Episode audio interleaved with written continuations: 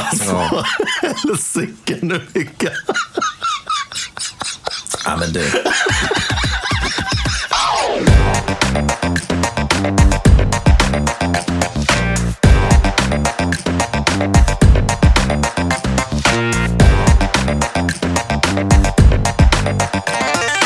Allihopa och varmt välkomna till ytterligare ett avsnitt av Rörsut med mig Hanif Sabsevari. Ja, jag förstår vad ni tänker nu. Ni tänker att jag räknar fel på veckorna och att det bara har gått en vecka sedan senaste avsnittet. Men oroa er inte. Jag har full koll på läget och jag tänkte ungefär så här. Det blir snart jul och i år kommer vi alla att få tillbringa julen hemma utan att få träffa så mycket folk på grund av de rådande omständigheterna med corona. Och vad är det absolut viktigaste att tänka på då? Jo, det är att vi måste dricka en massa schysst vin. Jag tycker julen är en härlig högtid då man får köpa julklappar åt varandra och även gotta ner sig i god mat och god dryck. Och med det i åtanke så tänkte jag att det kan vara lägligt med ett extra avsnitt som idag ska handla om julklappstips. Jag hoppas att det här ska bli ett späckat avsnitt med en massa bra tips till er som funderar över vad ni ska köpa för julklappar till andra, men även till er själva. Och dagen till ära har jag valt att bjuda in programmets första gäst. Det betyder otroligt mycket för mig att det är just han som är programmets första gäst och han har haft en otroligt stor betydelse under min resa bland alla rödvinsflaskor. Han är inte bara min granne som bor vägg i vägg. Han är också en av de skarpaste, skönaste, roligaste och vintokigaste människor jag känner. Varje dag börjar och slutar med att en av oss skickar ett vinrelaterat meddelande till den andra. Och ungefär varje onsdag morgon börjar vi peppa varandra inför fredagen och dämpa varandras valångest över vilket vin vi ska dricka då.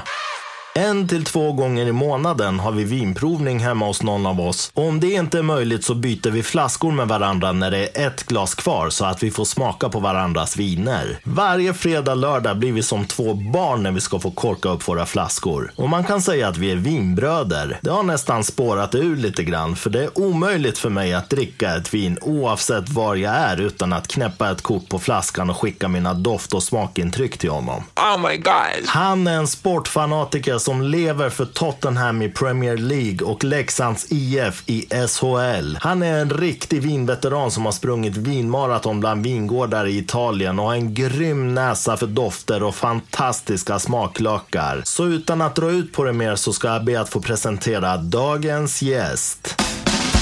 Pierre Grubbström. Ja, fantastiskt att börja med en ovation faktiskt.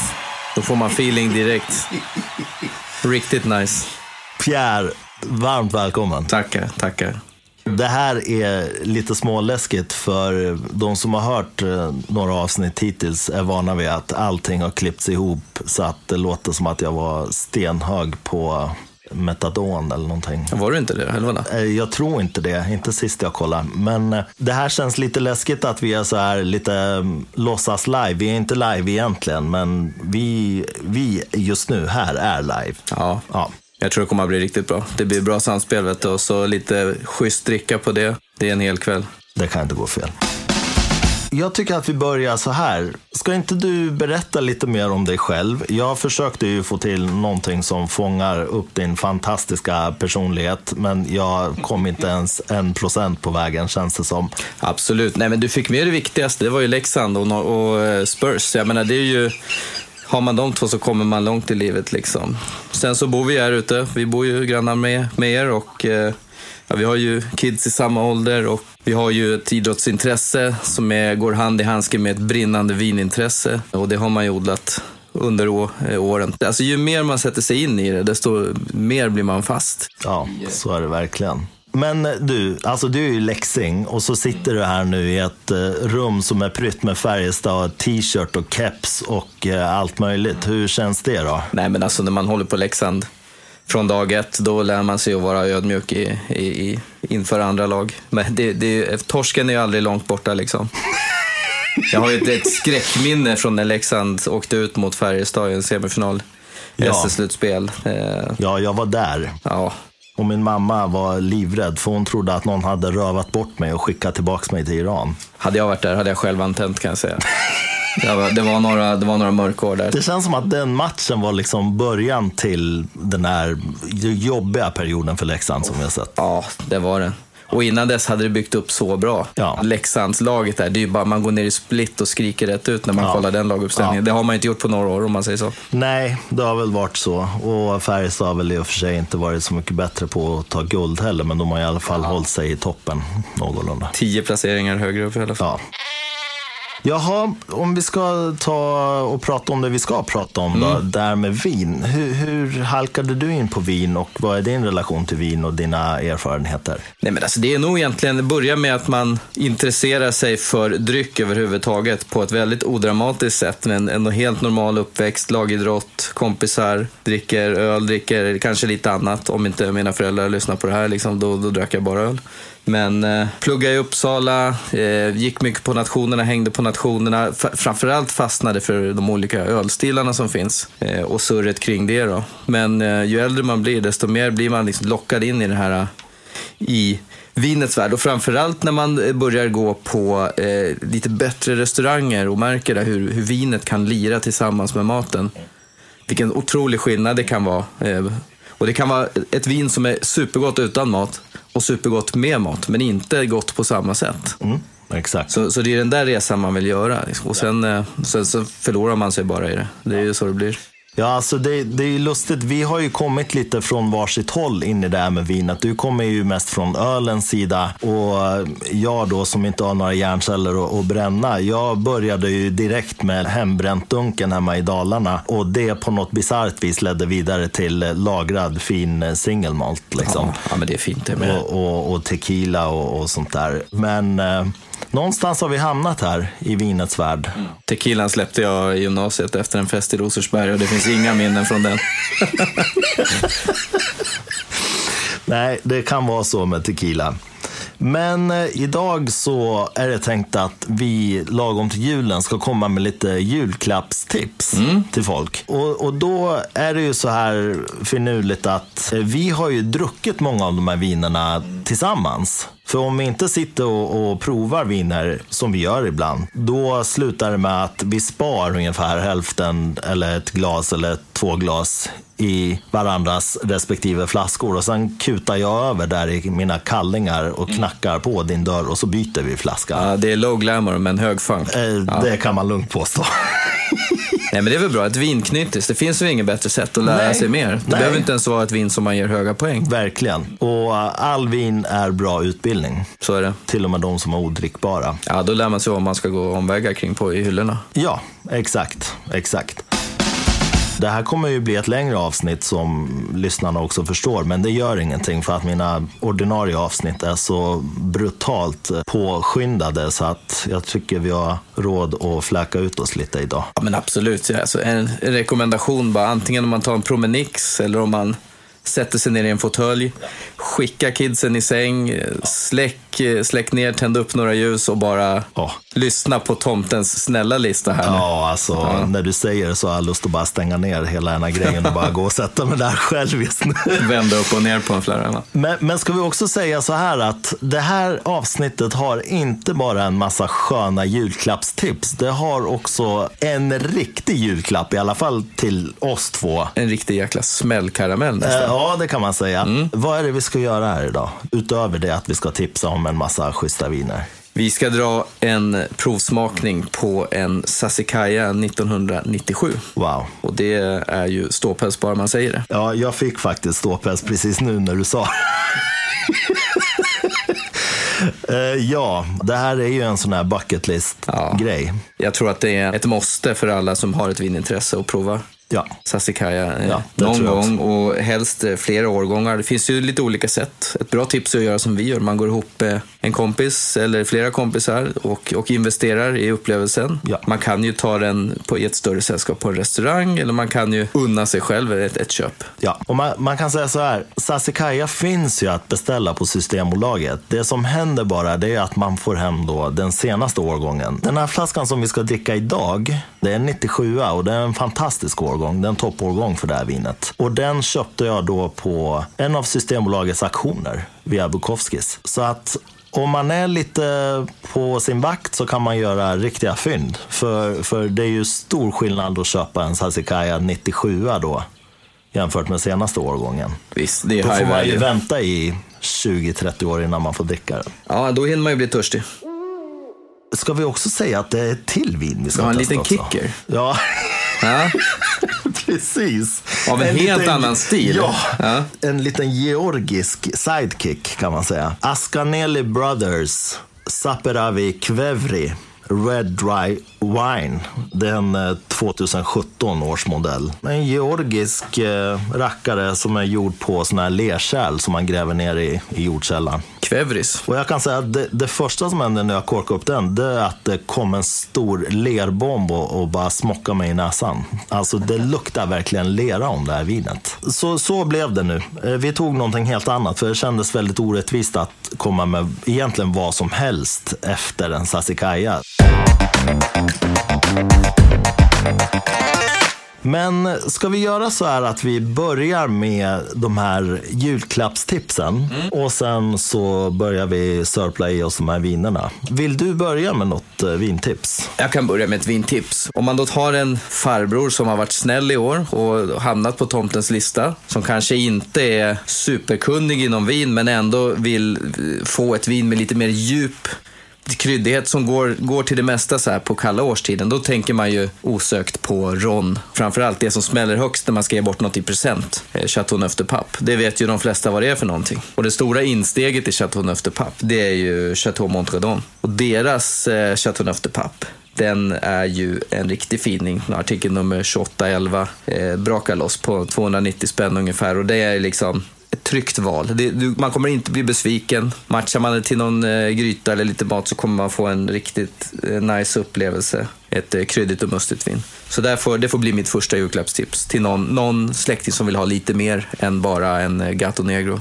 Absolut. Till saken hör att en av de mest enastående vinprovningarna som vi två hade, det var ju en riktig vertikalare där på just Montredons Chateau Neuf. Absolut. Ja, det var ju 2011, 2014 och 2015 som vi drog i oss där. En riktig håll käften-kväll. Ja, det var det verkligen. Och vad har du för någonting på din tomtelista då? Första insteget då? På min tomtelista, plats nummer ett, är en 2018 Bodega Garçon Reserva Tanat. Till att börja med så finns den här på Systembolaget och det är artikel nummer 3210, alltså 3210. Alkoholhalt 14,5 procent och det är 100 procent Tanat-druvor. Och Tanat det är en väldigt spännande druva för det är Uruguays nationaldruva. Men den har franska rötter så att den har odlats i Frankrike och på något vis tagit båten över dit. Och Uruguay är ju ett väldigt anrikt vinland egentligen från början som har hamnat lite i skymundan. Men nu tack vare, ja bland annat de här då, så är de på uppgången. Och det här vinet odlas 160 meter över havet nära kusten i södra Uruguay. Lagringen är ungefär så här att den har fått jäsa i cementtankar för att sen lagras på franska ekfat med jästfällningen under 6 till 12 månader. Färgen på det här vinet var ganska purpurlila.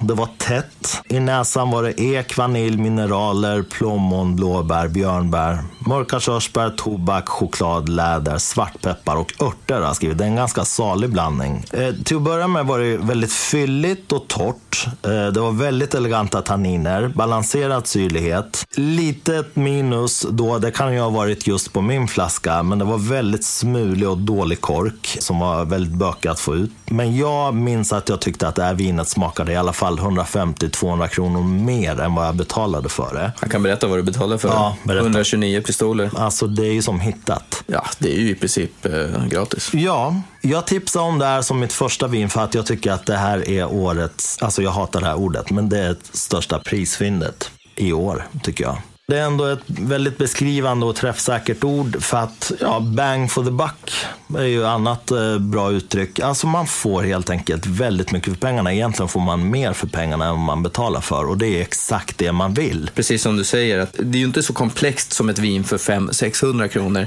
Men det innehåller ändå väldigt mycket i förpackningen. Och det var ju väldigt så här krispigt också, fräscht. Alltså, det var inte så här kvalmigt som det kan vara ibland med sådana här, förlåt uttrycket, billigare viner. Ja, och andra, andra tips här då, då är att man kan dra det till grillat, till vilt, lamm och nöt. Lufta gärna det här vinet i två, tre timmar om ni kan innan. Servera vid 15 till 18 grader. Och jag tror att det här vinet går att dricka nu och väldigt lång tid framåt. Jag, jag skulle tippa på att det här går alldeles utmärkt att dricka om 10-15 år. Jag är väldigt mycket för känslan och jag tycker att det är en del av känslan. Just att det är från ett, för oss, ganska nytt vinland. Och det här kommer med en schysst story, så jag tycker det här är ett bra tips.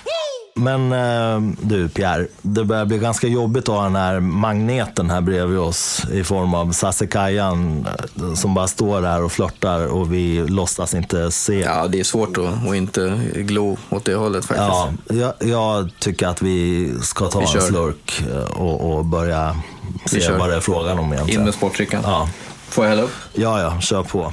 Du kan ju berätta lite om vad du ser. Det är som vanligt då med lagrade viner så är det ju sån här kola, tegel åt det bruna hållet. Det här är ju som vanligt då ett väldigt bra tecken på att det är ett äldre vin då. Det är en otrolig färg på det här vinet. Det är liksom mörka körsbärsskal om man tänker så liksom. Och så tegel, nypon, alltså det är den typen av färg fast mörkare nypon då. Jag tänker så här, du vet, förr i tiden när det, var, när det inte var supermiljö smarta saftdunkar. Då Ja. fick man ju Bobs gamla 4 liters. Ja. Bobs gamla 4 liters jordgubb. Liksom. Ja, Titta det. den färgen, så här brunröd. Ja, exakt. Men det ser ju också ut lite som så här Coca-Cola liksom. Ja, alltså, man skulle kunna gjort en sån här spökblandning. Ja, exakt. Rinner ner fina tänder, det är tät, tät, lite rödbrunaktig, men det får- ändå en lite lättare, klarare gloria runt om. Ja, den är ju så här som jag brukar kalla då semität.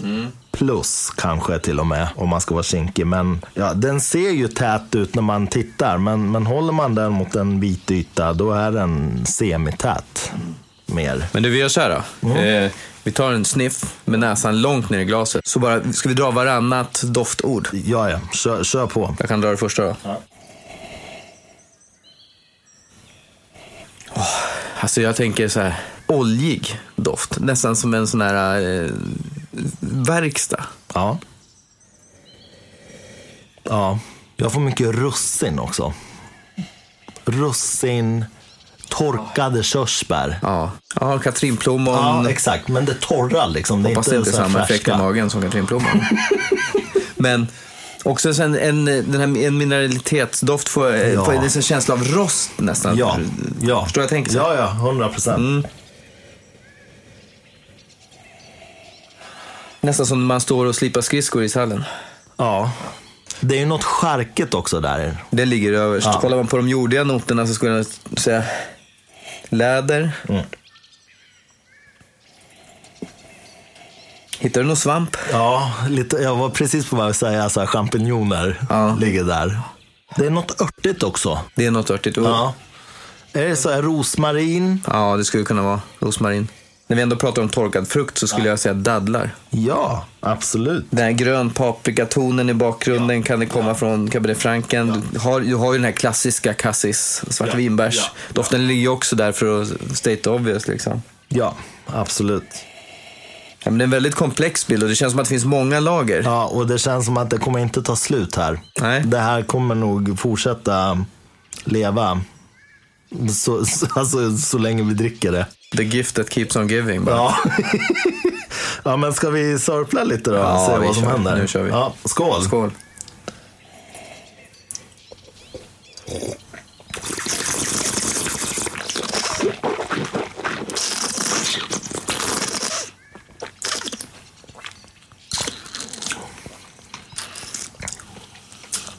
Ja. Helsike nu ja, men du.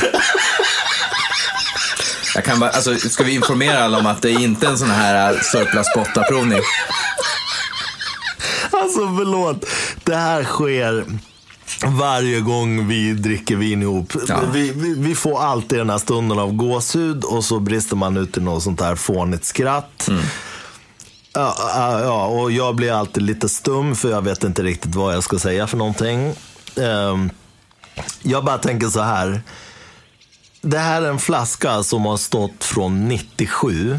Sån otrolig fräschör fortfarande. Sån spänst. Såna grymma tanniner som liksom är stadiga, lägger sig där fint i munnen men inte välter hela vinet som billiga viner gör. Det är sån balans och komplexitet. Alltså man brukar ju snacka om struktur eller ryggrad när man pratar om tanniner och för mig det här är olika för varje person, vad man tycker om. En del gillar ju inte tanniner alls. En del vill ju bara ha gubb och tantjuicen. Liksom. Och full respekt för det. Om det är det man gillar, då ska man köra. Absolut. Men det som jag tycker är läckert med den här typen av struktur, det är att den, den liksom bygger upp hela munnen. Är hela, hela känslan.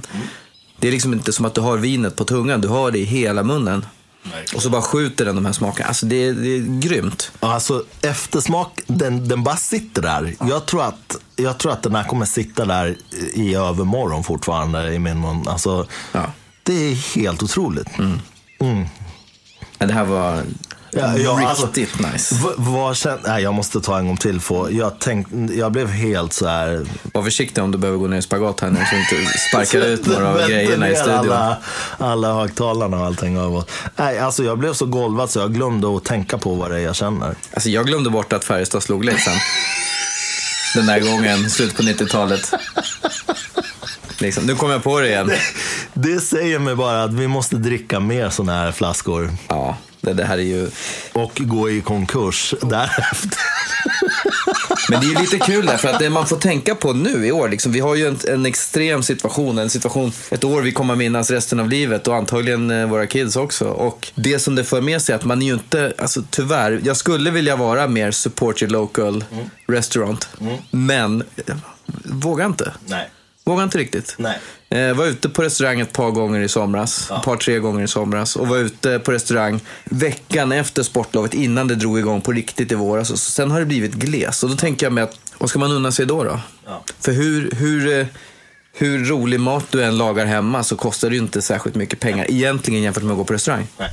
Men vinerna kan man ju få med sig hem. Ja. Du har ju ett bra tips i din eh, första Ja, sväng med podden. Hur man, hur man kan få tag i schyssta viner. Hur man ska göra för att inte ta en box vitt, box rött, chill out. Bara Nej. dubbelgreppet, bazooka-greppet liksom. Nej, och framförallt känna sig begränsad till det fasta sortimentet. För det är också så här, det är en enorm skillnad mellan Systembolagets butiker också, var man, alltså där man bor. Systembolaget i Sveg, om det ens finns något Det systembolag finns, där. jag har varit där. Du, såklart. Det- Man har varit i där Vemdalen, det- man har varit i Vemdalen, då är det liksom den där mitt i veckan, då måste du åka till Sveg för att gå på bolaget. För det There finns inget uppe på fjället, på Ja, men skalet. då så. Det måste ju vara lite skillnad mellan det och typ PK-huset. alltså, du vet, nu de- var det väldigt uh, Sve- orättvist. Svegs bolag, de kanske har mer afterski-profil då, men eh, de har säkert schyssta grejer också. Jag tänker att, eh, lite så här, det finns bra grejer i fasta sortimentet också. Ja, oh ja. Men man, man, eh, man går på en del minor om man bara går och plockar det som är, är frontat. För de frontar ju det de säljer mest av och det är ju inte säkert att, att smaken är, Exakt. den är ju som baken, vissa har mer. Liksom. Nu ska jag så här, nu ska jag bara sörpla i mig lite till och sen ska vi gå vidare till våra julklappstips. Men vi kanske också ska berätta vad, vad det är för smaker vi snappar upp här. Vi, vi kör lite till här.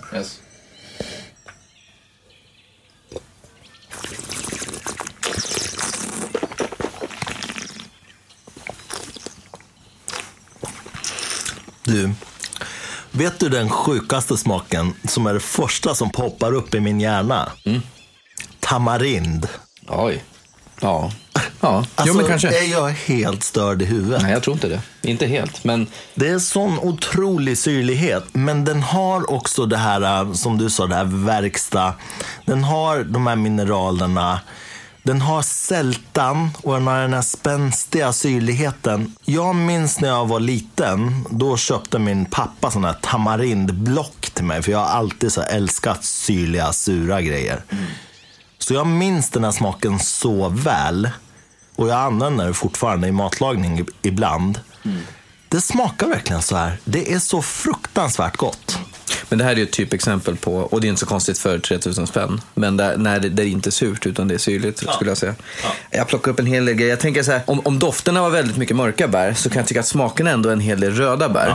så jag kan tänka mig att det är, en, det är en del, inte så mycket körsbär som i sang, men kanske mera Unga körsbär. Ja, och lite mer vinbär, lite sm- smultronaktigt, lite hallon kanske.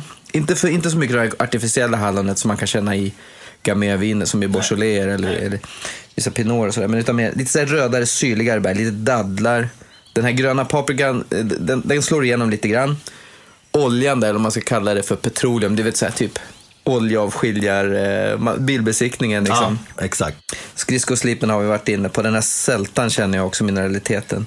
Den har ju lite av den nagellack också som finns eh, i, ja, i Barolo framförallt. Hur gott är inte Ja, det? vi älskar ju det. I eftersmaken, där kommer den här klassiska Cabernet Sauvignon eh, Cassis, svarta vinbärsmaken. Ja. Den klingar ut och den, den klingar ut länge i, i och med den här strukturen som byggs upp. Jag Ja. tycker den är, nej men det här var, Ja, det här är, ja, det är i, i mitt huvud är jag nere i spagat just nu. vad är motsatsen till spagaterna? När det är riktigt äckligt, vad gör man då? Spottar ut skiten, vad händer? Eh, det Uppstötning. var en väldigt svår fråga när man håller på och dricker saskar. Ja, men du vet, spagat för mig när man dricker så här goda viner, det är att man går ner i spagat och så man har på sig liksom Freddie Mercury-stassen med vitt eh, brottarlinne liksom och, och stentvättade jeans. Man går ner i spagat och bara skriker Hejo! Då, det, det måste ju vara någonstans det högsta betyget du kan få. Men du, om man tänker så här då. Eh, nu, nu har vi bara druckit typ två, tre klunkar av det här. Men mat, liksom. Om någon nu får för sig att köpa en flaska för 3-4 tusen spänn och ändå vill äta någonting schysst till. Oj. Ja, jag vet inte. Vad tycker du? Ska man, eh, när man är uppe i de här klasserna, ska man äta mat? Man kan ju göra det. Jag tycker inte man ska börja med det. Jag tycker man ska gå in i smakningen eh, ganska ren i, på paletten. Liksom, att man har druckit vatten innan. Och, och, liksom, och inte ha för mycket parfym. Allt det där har ju, det kan man ju prata hur mycket som helst om. Men mm, mat. Jag tror liksom man får möta upp det här med lite fett. Man kanske kör några hårda ostar. Man kanske kör några... Alltså du har ju en, en lammkorv du brukar bjuda på som är, den tror jag hade... Och den där eh, tryffelsalamin också. Tryffelsalami. Den där bollen du vet som jag brukar Ja, servera visst, ibland. visst, visst. Jag har ju, som du vet, jag är ju lite så här, purist i den här frågan. Och särskilt som du själv sa också, när man har betalat kanske 3-4 tusen spänn för en flaska vin. Kanske inte riktigt läge att chansa då eh, med mat. Man går in på Systembolaget, det är en bild på en gris, ett lamm, något annat djur. Jag menar, Grävling, bara. Ja, ja, men alltså hur många tusentals sätt finns det inte att tillaga ett lamm på? Jag menar, vadå lamm? Nu har jag också själv valt på Instagram till exempel att tipsa på det här sättet. Vilket egentligen bär emot. Man borde vara mycket mer specifik och kanske ange direkta maträtter. Men det är också som alla förstår, det är inte så att varje person som tipsar om en massa maträtter har stått och lagat de där maträtterna Nej. och druckit det där vinet. Man har lärt sig med åren att gissa sig fram till vilka smaker som lirar med varandra. Jag tror att det är så här, det, alltså man kan ju ha några, några grundregler. Så här. Det man ska vara uppmärksam på det är ju att kryddstark mat kan förstöra väldigt mycket smaker i vin. Det är väl det man ska vara allra mest försiktig med. Ska man äta kryddstarkt, så för mig skulle jag nog ändå rekommendera en, en bra öl. Eh, oavsett. Och sen finns det ju alltid, ja men det här kan du ha och den här kan du ha. Men det, kryddstark mat, det, det, det stjäl eh, från paletten mot Det vinet. är väldigt sällan kryddstark mat blir bra med vin. Eh, Det kommer bara smaka järn på ett väldigt dåligt sätt oftast. Det är ju det som händer. Eh, Och allt annat försvinner. Och snälla, rara, fina människor där ute. Sluta ät era ostkex, vindruvor och fikonmarmelad. Alltså jag blir tokig på det där när någon serverar den här ostbrickan. Har köpt ett jättedyrt, fint, ja men inte bara dyrt, det, ett schysst vin. Behöver inte vara dyrt, men jag vet att det är schysst. Och så kommer den här liksom ostkex och marmelad. Eller ostkex och vindruvor till. Och liksom grundregeln är ju servera aldrig något som är sötare än vinet. Men servera för guds skull inga sötsaker överhuvudtaget till sådana här viner. Det finns andra typer av viner som man kan ha till sådana saker. Men jag menar, servera inte ost och kex till en sassikaja. Du har ju helt rätt där. Det är ju, det är ju sötman som, som kan döda vinen. Och det är samma sak om man äter. Man kan äta indiskt och tänka jag tar ingen kryddstark, men jag tar en, en vanlig tikka masala. Liksom. Då ska man veta att det är ganska mycket socker i de rätterna. Och de kan störa ut vinerna 100%. också. Så man får nog vara lite tråkig. Alltså det, är ju, finns, det är ju ingen slump att det italienska köket är ganska Stramt. råvarudrivet. Det, ska inte, det ska inte sockras och kryddas allt för mycket. Och det är det som är det fina, för det passar bra med vin. Sen tycker jag också man ska, en grundregel också, att om man har ett syrligt vin, då ska man möta upp med fett. Ja. Så där har vi ju tre bra huvudregler. Eh, passa er för kryddstark mat, möta upp syra med fett. Eh, tanniner bryts ju ner av protein. Då fick vi in en fjärde om man vill ha in lite, som en lammkorv till exempel. Och sen se upp med sötman. Och vill ni ha mitt eh, tips, om ni bara vill hålla er till ett tips, ät ingenting till det här vinet. Jag skulle inte förmå mig till att säga till Pierre nu, du, jag går och hämtar den här korven där ute så drar vi lite tysk wurst till Sassikajan. En Weisswurst, gammalt likfinger, som för övrigt är supergott till bira. ja, självklart. Men eh, det kan man ta sen liksom. Jag tycker man ska ta det för vad det är ingenting till, förutom livet och förlora sig i stunden bara. Exakt. Drick det gärna i, i goda vänners sällskap. Ha ett gott samtal, eh, sitt och få gåshud tillsammans och eh, var glada. Ska vi hoppa tillbaka till våra mm, julklappar igen? Helt Eh, klart. Ska jag kasta över bollen till dig igen då för ditt andra tips? Ja, här kommer vi till, en, till ett halleluja moment för mig. När jag upptäckte vulkanvinstilen och den är ju fantastisk tycker jag, för den är ju den är väldigt frisk på ett vis. Tilltalar mig lite mer än Pinot Noir till exempel, som skulle kunna vara den närmaste utmanaren i, i den här kategorin lätta, väldigt genomskinliga viner. För jag tycker att vulkanvinerna, framförallt från Etna, som jag har snöat in mig lite på, det finns ju även fina vulkanviner från Teneriffa och andra Kanarieöar, men just det här vinet tycker jag, det, det har en syrlighet. Du vet, när jag säger surt, då tänker jag citron. Mm. Men när jag säger syrligt, då tänker jag direkt på du vet, de här blårosa kola-napsgodisarna. Ja, Ja, så att det är surt, men det är ändå sött. Ja. Men jag tror att det här kan vara ett bra julklappstips till de här äldre släktingarna som eh, är vana att dricka sitt rödvin kallt. Mm. Och som är ute efter den här syrligheten i vinet eh, och kanske inte så mycket ute efter de här, den här komplexa smaken. Men jag tycker man ska servera det kallt. Eh, man kan servera eller svalt ner mot 16. Mm. Men att man låter den eh, värmas upp med tid. Så då, då kommer den öppna upp sig ordentligt. Mm. Det finns många i stilen. Jag vill slå ett slag för Benanti, Etna Rosso. Eh, 2017 på hyllorna nu. Numret är 95445. Och de är dina för 170 spänn styck. Och det tycker jag är ett jäkla fynd alltså. Jag drack ju där hos dig en sen fin sommarkväll här i somras. Och jag blev ju helt golvad. För att det enda jag minns är att jag stack in näsan i glaset. Och det var verkligen som att sticka in näsan i en lyktstolpe. Alltså så mycket mineraler och järn och blod. Alltså det, det är järn verkligen. Det växer ju på en vulkan alltså. Det är som att slicka på Vesuvius. Fast i Etna. Ja, just det. Fast Etna. Ga- brorsan. Ja, Etna. Precis. Nu var fel geografiskt, men eh, rätt i Ja, tanken. inte så långt, men det var en liten bit. Ja, ja. rätt land i alla fall. Ja, visst. Nej, men jättehäftigt vin. Jordgubbe och järn, det är det jag minns. Det roliga är att smaken och doften är väldigt synkade. Det Mm. smakade ju faktiskt nästan exakt som det doftar. Ja, jag tyckte också det. Och det smakade länge. Det var, det var en, en lång eftersmak. Ja, det är ju inget nybörjarvin det här. Nej. Nej, men alltså gillar man de här gubb och tantjuicerna som kommer i olika förpackningar med sin fandel och, och kanske vissa shirazzer och vissa pinotage. Alltså de är väldigt täta, väldigt söta vinerna. Amerikanska cabbar till exempel, i, i, i dåliga fall. Det finns många bra också, disclaimer. Men eh, då är det, när man häller upp den här, då får man ju en chock. För då tror man att någon har spett ut en flarra med vatten. Den är ju väldigt, väldigt tunn och genomskinlig, men det är mycket knogmacka där i. Och det här är ju Nerello Mascalese Ja. och Nerello Capuccio. Det är två eh, inhemska sicilianska druvor, men de är släkt med Sang. Ja. Eh, nej, fina druvor. Ja, Nerello Mascalese, det är vår nya bebis. Kan man döpa ett barn till Nerello Mascalese? Vi testar, får se, Dubbelnamn. får se vad Patentverket säger om det.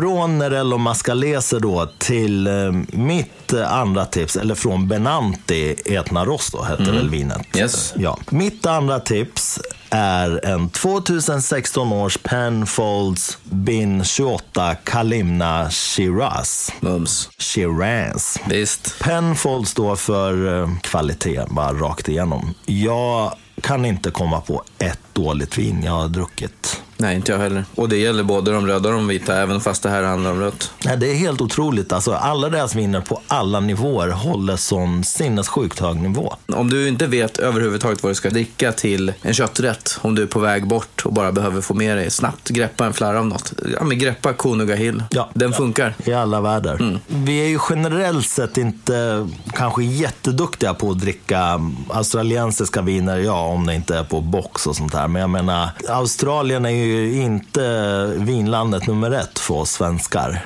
Det är inte vårt go-to-land om man säger Nej, så. inte historiskt. Nej. Det kanske är på gång. Det är nog säkert på gång. Även Nya Zeeland som ligger där i trakterna Mm. liksom, borde man ju egentligen vara bättre på. Men Penfolds är ju verkligen globalt sett en, en riktigt, riktigt tung aktör som gör otroligt jämn kvalitet och det finns egentligen inget dåligt med det Mm. här. Ska jag rabbla lite snabba fakta igen så vi vet vad vi pratar om. Lite vinporr. Ja, eh, det här vinet finns också då på Systembolaget. Artikelnummer 16320. Pris 249 kronor. Det är ju som hittat liksom. Under lockdown-tider är det ju ingenting. Ingenting. Alkoholhalt 14,5 procent. Just nu är det 2017 års upplaga som finns på Systembolaget. Det här eh, vinet är gjort på 100 procent Shiraz-druvor. Det är en flerregionsblend från södra Australien. Från Barossa Valley, McLaren Vale, Padaway, Upper Adelaide och Rattenbury. Så att det är väl en blandning av druvor från de här Ja, men det är ställena. inte helt ovanligt på de, i de här stora vinhusen. Och det gäller ju även Chateau Montcadon. Ja. Det gäller Guigal i Frankrike. Ja. Man, man köper in druvor som odlas ändå på samma terroir. Om man säger. Terroir är ett annat ord för de geografiska förutsättningarna. Yes. De geologiska förutsättningarna. Så att man, man har en ganska strikt kvalitetskontroll. Det finns ju en, en winemaker som ser till att vinet smakar som Ja. det ska i vilket fall. Ja. Och, och gallrar ut det man köper in. Ja. Så det ska man nog inte stirra sig så blind på. Man ska nog, man ska nog fundera mer på om man gillar stilen. Ja, absolut. Mm. Och det här vinet det lagras 12 månader på amerikanska fat. Eh, och Då, tänker jag vanilj. Exakt, och automatiskt lite mer sötma då, oftast då. Färgen var djupröd med lila toner. Det var ett tätt vin, det var inte genomskinligt. Dofterna var ek, vanilj, choklad, plommon, björnbär, läder, jord, körsbär, lakrits. Och smakmässigt var det en perfekt balans och lång eftersmak av kakao. Fylligt, medelsträvt, torrt och väldigt elegant syrlighet med rostade kaffetoner. Örtigt, kräftspad, eh, svarta oliver, mynta, läder, svarta frukter, gräddiga hallon har jag skrivit. Det betyder väl att det kändes gräddigt men också att det var någon form av så här hallon. Jag vet, det finns ju så här glass som smakar gräddhallon. Typ. Ja, det finns ju såna här, så här hårda kolor, hårda tabletter som har den här grädde och jordgubb och hallon. just det, just det. Ja, de är ju asgoda. Ja, de kan man käka ihjäl sig på. Precis. Grön paprika, körsbärstomat, mynta, dill och vitpeppar. Alltså, man blir ju törstig bara man läser det här. Shiraz, det är ju ett annat namn på druvan Syrah. Och Syrah, det är ju en druva från Rondalen eh, som både ingår i den här GSM-bländen som, som ofta dominerar södra Ron och du har även många rena Syrah-viner från norra Ron. Men det blir en annan grej när den växer varmt. Då får du mer frukt, du får mer socker i. Även om rånviner är ganska starka de också i alkoholhalten. Så du, du får mer av allt. Och de har ju alltid en, en kryddighet och en örtighet som, som du får med dig. Ja. Så, och den här kräftspad, jag vet precis vad du snackar om och det är så jäkla gott. Ja, det är sjukt gott.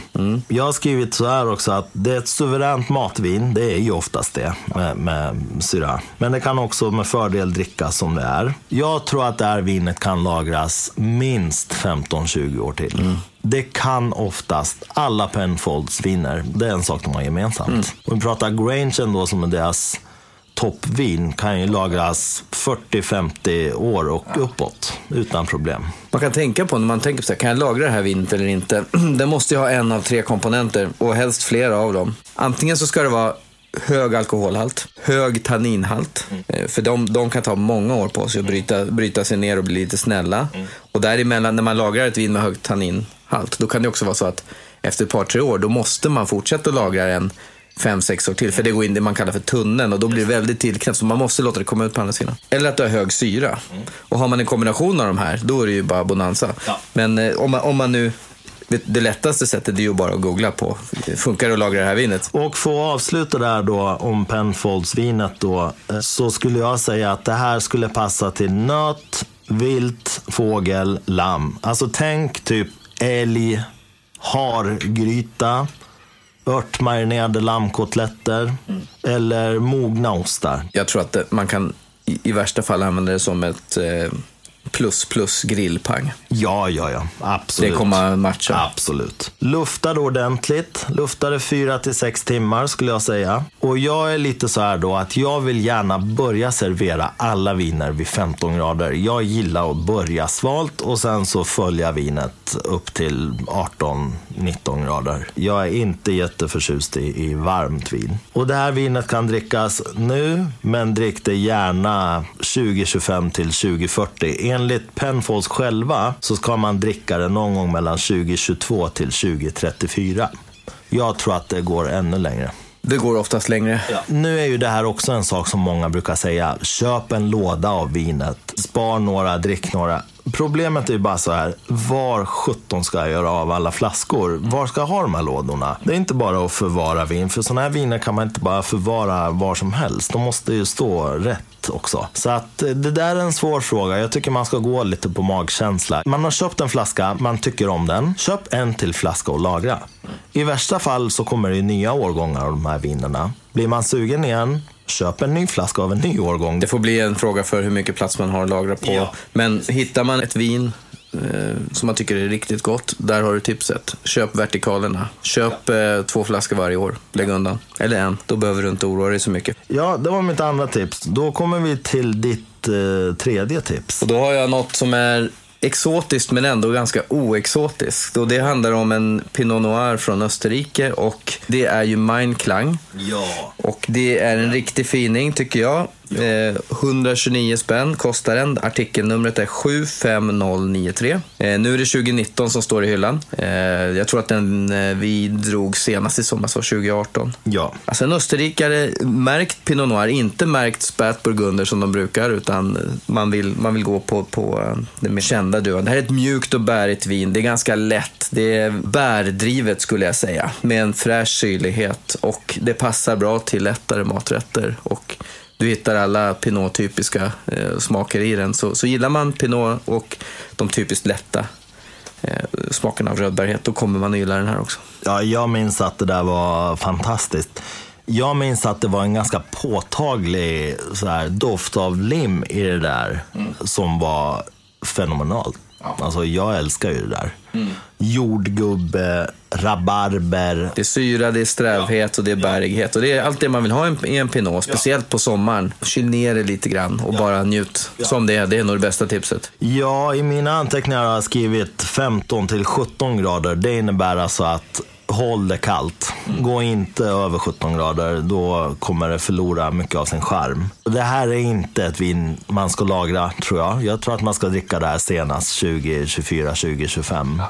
Det är inte ett lagringsvin. Nej, det tycker inte jag heller. Utan det här, det här är ett eh, njutarvin. Ja. Och till en, en, en bra peng för den eh, kvaliteten som det ändå är. Verkligen.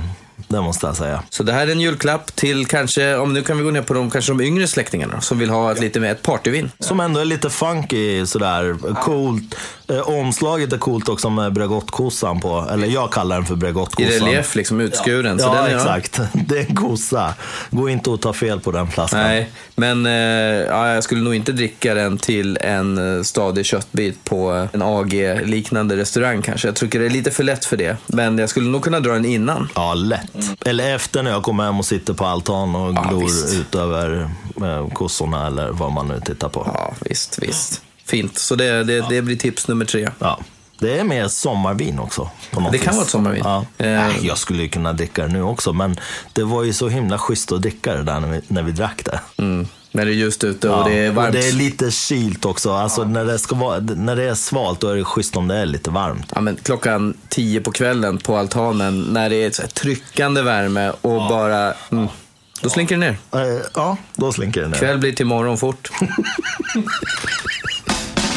Ja, så är det. Och med de orden så kommer vi till mitt tredje tips då. Här ska jag faktiskt eh, bli lite mer långrandig än vad jag brukar vara och det är redan illa som det är. Men nu blir det ännu värre. Men jag tror att det är värt det. Eh, Mitt tredje tips är nämligen en Chateau Musar Rouge från 2012. Det är ett naturvin, det är ett ekologiskt vin och det är från Libanon. Mm. Det här går nästan alltid att få tag på i Systembolaget när det kommer. Det tar slut väldigt snabbt. Det har väldigt många fans globalt. Det är nästan en rörelse skulle jag säga. Det är ett kultvin på riktigt det här. Alltså. Ska börja med att ge artikelnumret 7463.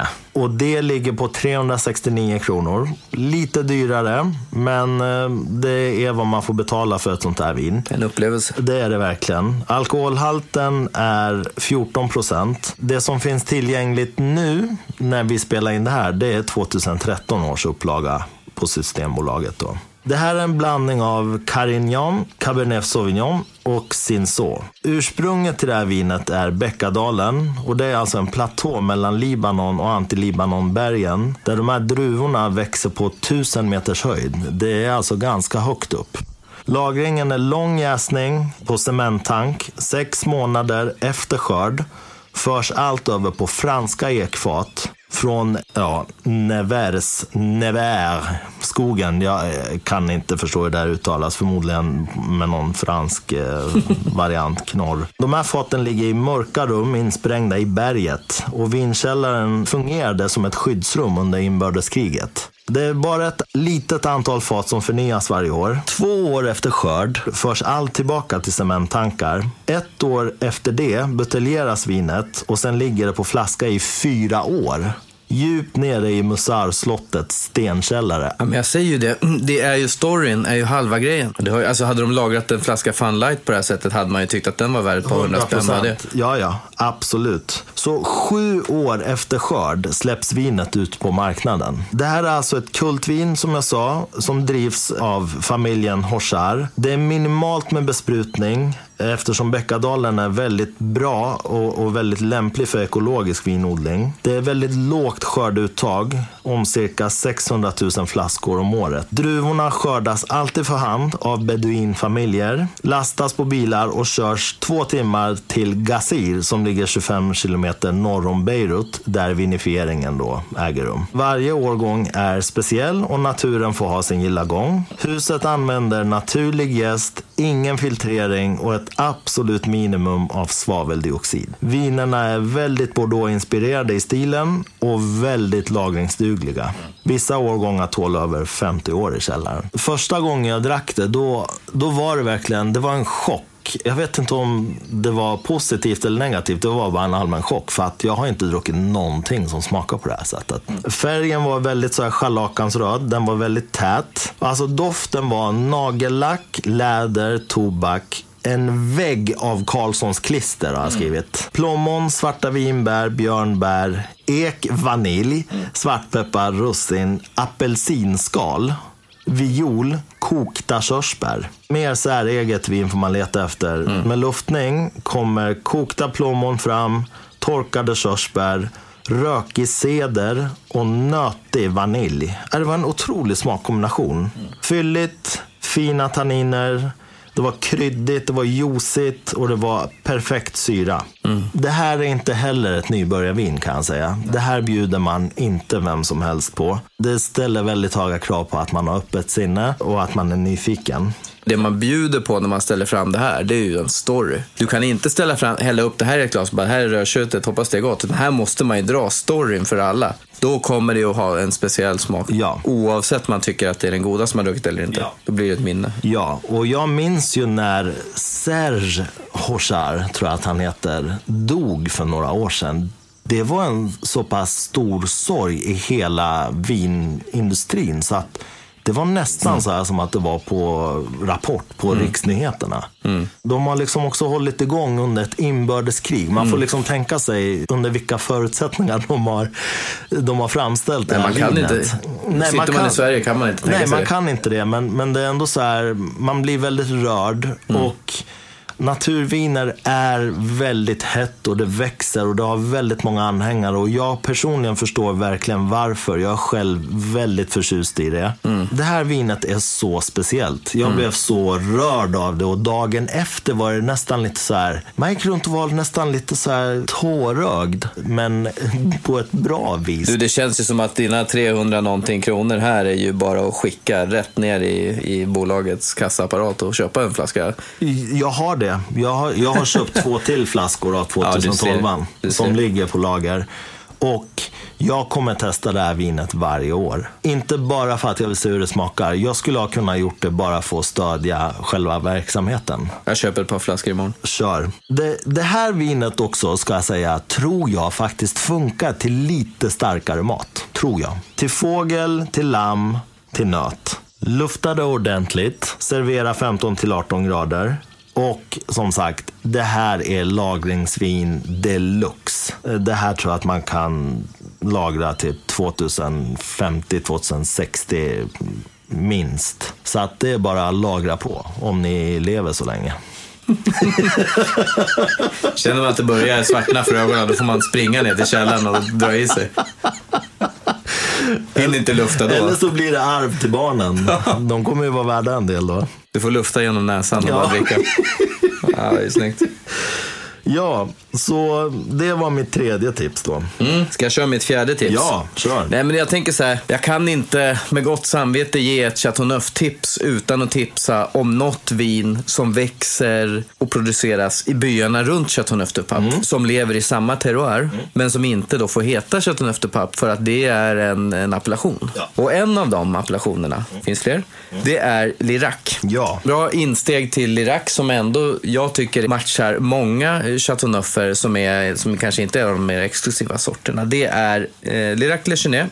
Nu kan man få tag i 2018. Den har nummer 2214. Den kostar, hör och häpna, 120 spänn. Nej, alltså. Kan man nästan panta ihop. Det är den här kryddigheten, djupet, örtigheten, den här fina ekigheten. Du har de här tonerna eh, med pepprigt, lite mörkbärigt. Ah, jag tycker att det är ett bra alternativ och jag, jag vågar inte följa upp det utläggningen nyss kring det här libanesiska mästerverket utan jag nöjer mig med att säga att gillar man Chateau efter papp Gillar man att hålla lite i plånkan men ändå inte på upplevelsen, då kan man ta en Lirac Le Chenet. Jag har skrivit att uh, det är väldigt mycket mineraler, svavel, krut, mm. plommon, körsbär och lakrits. Alltså bara jag läser det så, så får man lite gåshud. Mineraler, svavel och krut. Bara de smakerna. Det är ju exakt vad man vill ha. Då är man det, hemma. det är ju så gott. Då är man hemma. Ja. Och svavel är ju lite så här pruttigt. Mm. Liksom. Mm. Det är en speciell eh, typ av smak. Vet du, vad, vet du vad jag tycker är bra svavel? Om man, om man kommer ihåg hur sådana här knallpulver? Ja, exakt. Det tycker jag är bra ja, svavel. Ja, det är det. Det är det. Eh, var du klar med liracken? Eller? Nu får du köra ditt fjärde tips. Mitt fjärde tips är ett vin som jag har väldigt starka känslor för och det här vet ju du också eftersom jag... Så här, när jag dricker ett bra vin, om inte Pierre är med, då ställer jag mig upp i vardagsrummet, börjar dansa lite av lycka. Och sen säger jag till min bättre hälft då att jag måste ringa någon, eller jag, jag måste gå och knacka på hos Pierre. Det, det här får han inte missa. Det här var så bra. Det är en 2015 års Castiglion del Bosco Brunello di Montalcino. Ja, oh, Brunello. Mm. Det är fina grejer. Alltså det här är ett så fruktansvärt gott vin. Det går att få tag i på Systembolaget. Eh, artikelnummer 70619 70619 på ordersortimentet.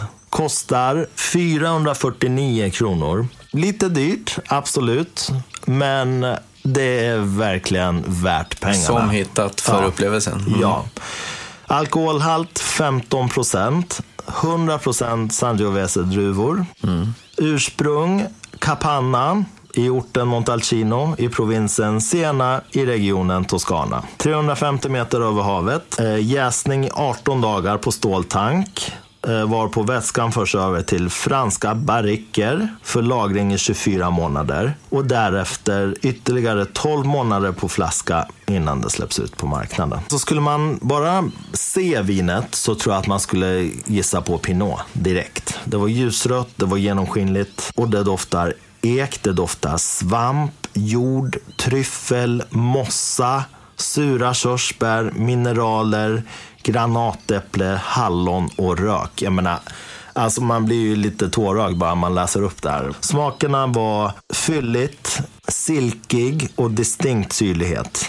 Läder, jord, champinjoner, körsbär, tobak, hallon, lakrits, lavendel, körsbärstomater, citrus, gröna äpplen. Komplext och euforiskt gott. Ja, det låter fantastiskt. Alltså det där var så gott. Och det här skulle funka till fågel, vilt, lamm, nöt, tror jag. Lufta inte jättelänge. Det behövs inte. Det är så fräscht. Jag tror att man till och med kan förlora en del om man luftar för länge. ja, ska det vara. Jag tror inte man ska lufta längre än tre timmar. Jag tror att det duger utmärkt med halvtimme, en timme, en och en halv timme. Servera hyfsat svalt 15-18 grader. Drick nu fram till 2035 åtminstone. Det här håller. Fantastiskt. Ja, Brunello är en favorit. Ja. Brunello är Ja, ju, vi älskar för, Brunello. För Brunello är ju en klon på Sangiovese. Ja, Eh, ja. Och det, appellationen är Brunello eh, di Montalcino. Och jag var ju i Siena. Jag tror du drog det i introt. Jag tror att det var oktober. Jag ska inte svära på men jag tror att det var oktober. Mm. 2019. Precis innan hela världen stängde ner. Liksom. Samman. Och i norra Italien, så verkligen på målsnöret. Men då var vi där, jag och min kära fru, vi var där och sprang Ecomaratona de Chianti. Wow. Och det var ett eh, trailmaraton som min fru sprang och jag sprang ett trail halvmaraton. Fick räcka för mig då, 2,1 mil. Ja. Men eh, där alla vätskekontroller var på vingårdar i Chianti. Där man fick vätska, sportdryck, frukt, lite saltare mat, lite mm, torkat kött, eh, salami och så vidare. Och några knappar av deras gårdsviner. herregud. Så det var ju inte det att man hade bråttom att gå i mål. Eh, nej. Nej, utan det fanns ju en maxlängd. Alla som har varit i Toscana vet ju att det är väldigt kuperad terräng. Ja. Det är väldigt, Och det, det är magiskt. Ja. Så det var ju en dag bara av njutning, så man sprang igenom vingårdarna där. Och på kvällarna då, så vi bodde i Siena, Ja. eh, som inte ligger i Chianti appellationsdistriktet då, men precis utanför. Ja. Och ja, betade igenom lokala matutbudet och vinutbudet, både Brunello och Chianti. Fantastiskt. Och du räknade upp en del grejer som passar bra, men i Siena, det är liksom deras, eh, det är ju ingen nation, det är, det är ju det är en region, men deras nationalrätt där skulle jag nog snarare säga, det är pici, det är pasta som inte görs på ägg utan bara mjöl och vatten. Och så är det asingiale, alltså med vildsvinskött Åh, gud vad gott. i olika typer av ganska enkla raguer, såser. Ja. Och jag menar en Brunello till det och Ja, sen är det ju bara, det du bara snackade om nyss adjö. när man är hemma själv, hoppa i soffor liksom. Ja. Det är Tom Cruise-style Ja, nummer ja, ett, ja. jumping couches. Ja. Ja, ja, ja. 100 procent. det är nice. Så det var ett tips helt i min smak. Det Ja. Jag menar till och med jag skulle springa maraton i, om det var under sådana förutsättningar. ja, det är För busenkelt. det handlar ju bara om att komma sist Ja. i, i det läget. Ja, ja. Det är bara eh, stanna så länge som möjligt, ät så mycket torkat kött och drick så mycket vin som möjligt. Ja, ja, ja, det var Så- Google Translate och så bara skrev in, hur, tja grabbar, jag plockar in snitslarna, spring ni.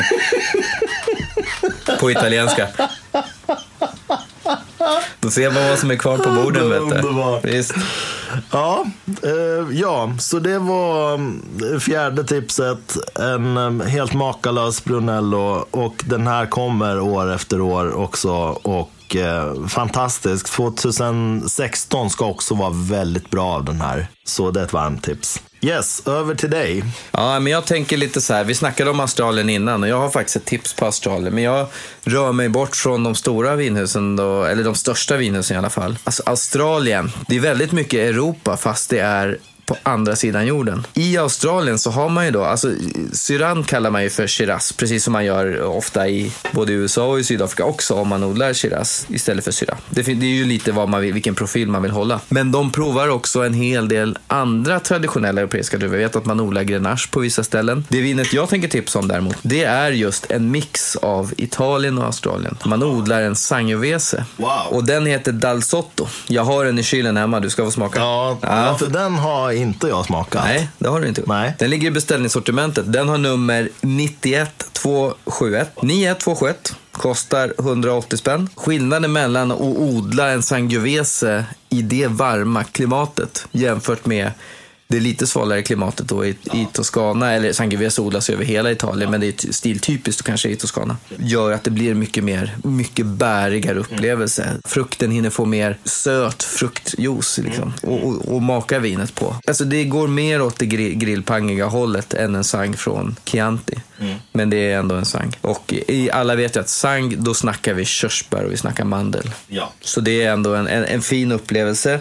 Och det här vinet kanske man ger någon som är uttalad italofil. Bara få jävlas. Ja, men bara för att för att pressa gränser, du vet. Fast italienarna är ju faktiskt, eh, nu, nu, nej det här är ju hemskt egentligen. Man ska absolut inte ha sådana här fördomar och ens prata om det. Men italienarna känns ändå mycket mer intresserade än vad fransmännen gör. Fransmännen kan ju vara väldigt, de kan ju nästan bli förnärmade. Och, och jag menar, och, hej det är en Bordeaux från Norge, liksom, de skulle, man riskerar ju livet nästan. Ja, varför har de bytt namn på syra?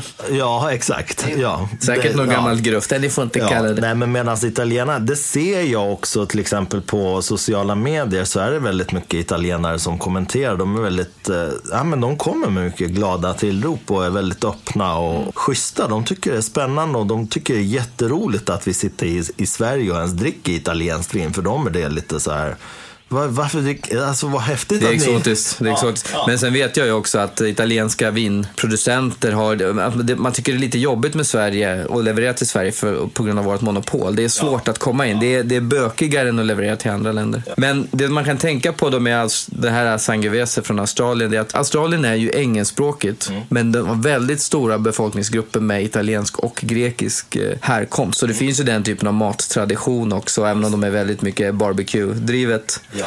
Så, så, så är det här spännande. Så det här vinet rekommenderar jag att man tar sig en titt på. Och har man en sån här eh, en Italien-kompis som gillar Serie A, som gillar italiensk mat och som gillar italienska, då kanske man ska utmana där lite grann.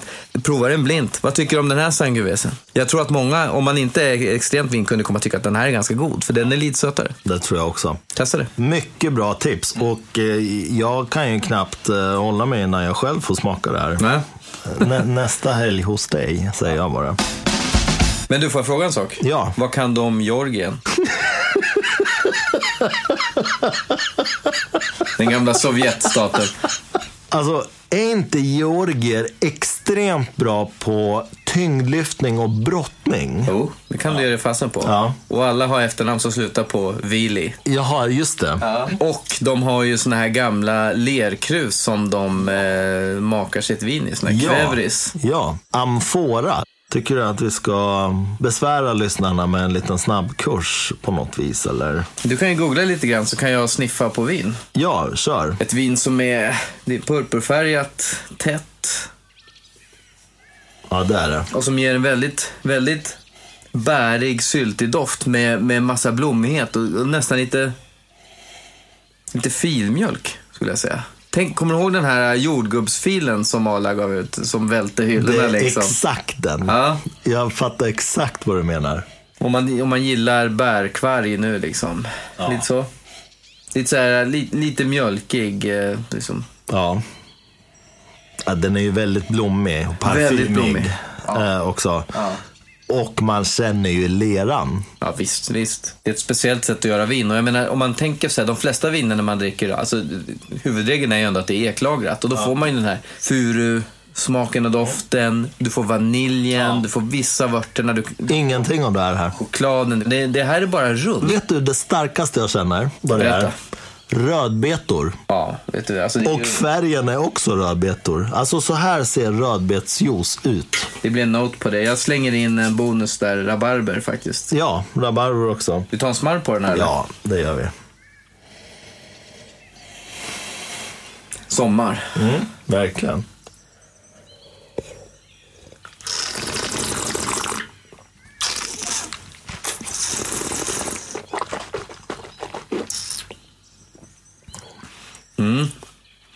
Det var en, en, örtighet i det som jag inte kände i doften. Alltså det var ju väldigt rånigt i, i Men smaken ju. örtigt och kryddigt, absolut. Ja. Utan eken. Det är ofta. Ja, ja, självklart, men örtigheten menar jag. Men i övrigt så smakar det ju väldigt mycket som det doftar.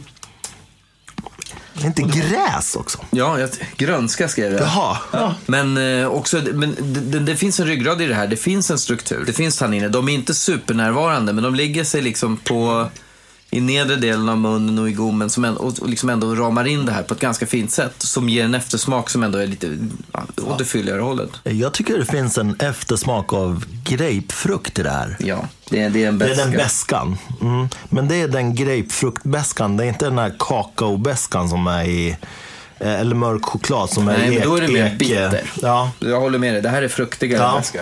Det är mer citrusbeska liksom, Mm. på något vis. Väldigt eh, häftigt vin. Superhäftigt. Uh, väldigt gott tycker jag. Alltså. Och tanninerna är ju sköna alltså. Ja, men de är, de är De är subtila, här- men ja, ändå de finns men de där. finns där. Ja. De lägger sig under liksom överläppen.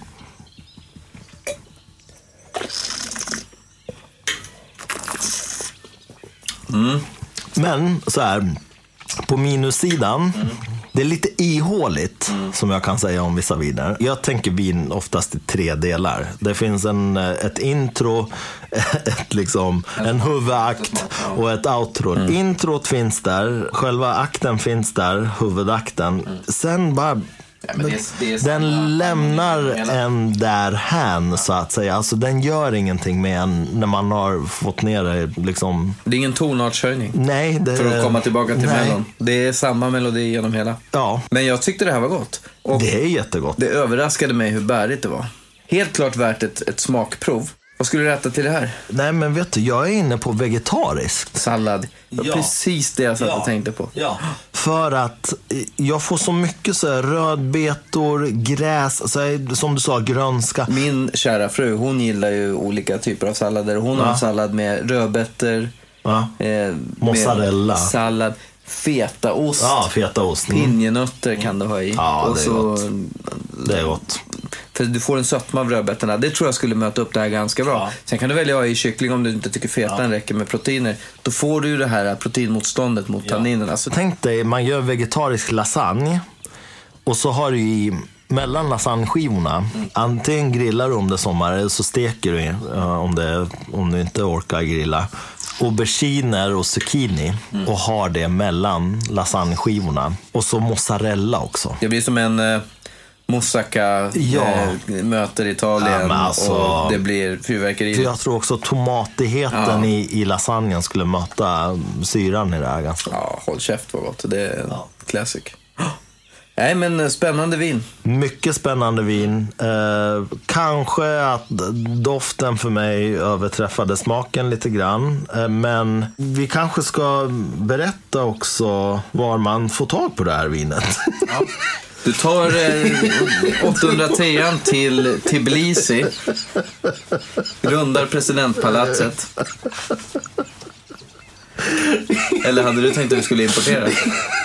Nej men alltså jag köpte ju där på, på Monopolet då. Det här var ju på tillfälligt sortiment då och nu är den tillfälligt slut. Men om ni vill titta på flaskan och se vad det är vi faktiskt dricker så är det Artikel nummer 92197. 92197. Den kostade 159 kronor. Och ja, den Saperavi Kvevri 2017 från Kacheti regionen i Georgien. Man får gissa att den kommer in som 2018 nästa gång. Det hoppas jag faktiskt. Alltså det spännande är ju att just att, att eh, lagra viner i de här Kvevris eh, leramforerna är ju en urgammal eh, vinmakartradition. Så vill man smaka en bit av, av det förgångna så, så eh, haffa en georgisk eh, flarra.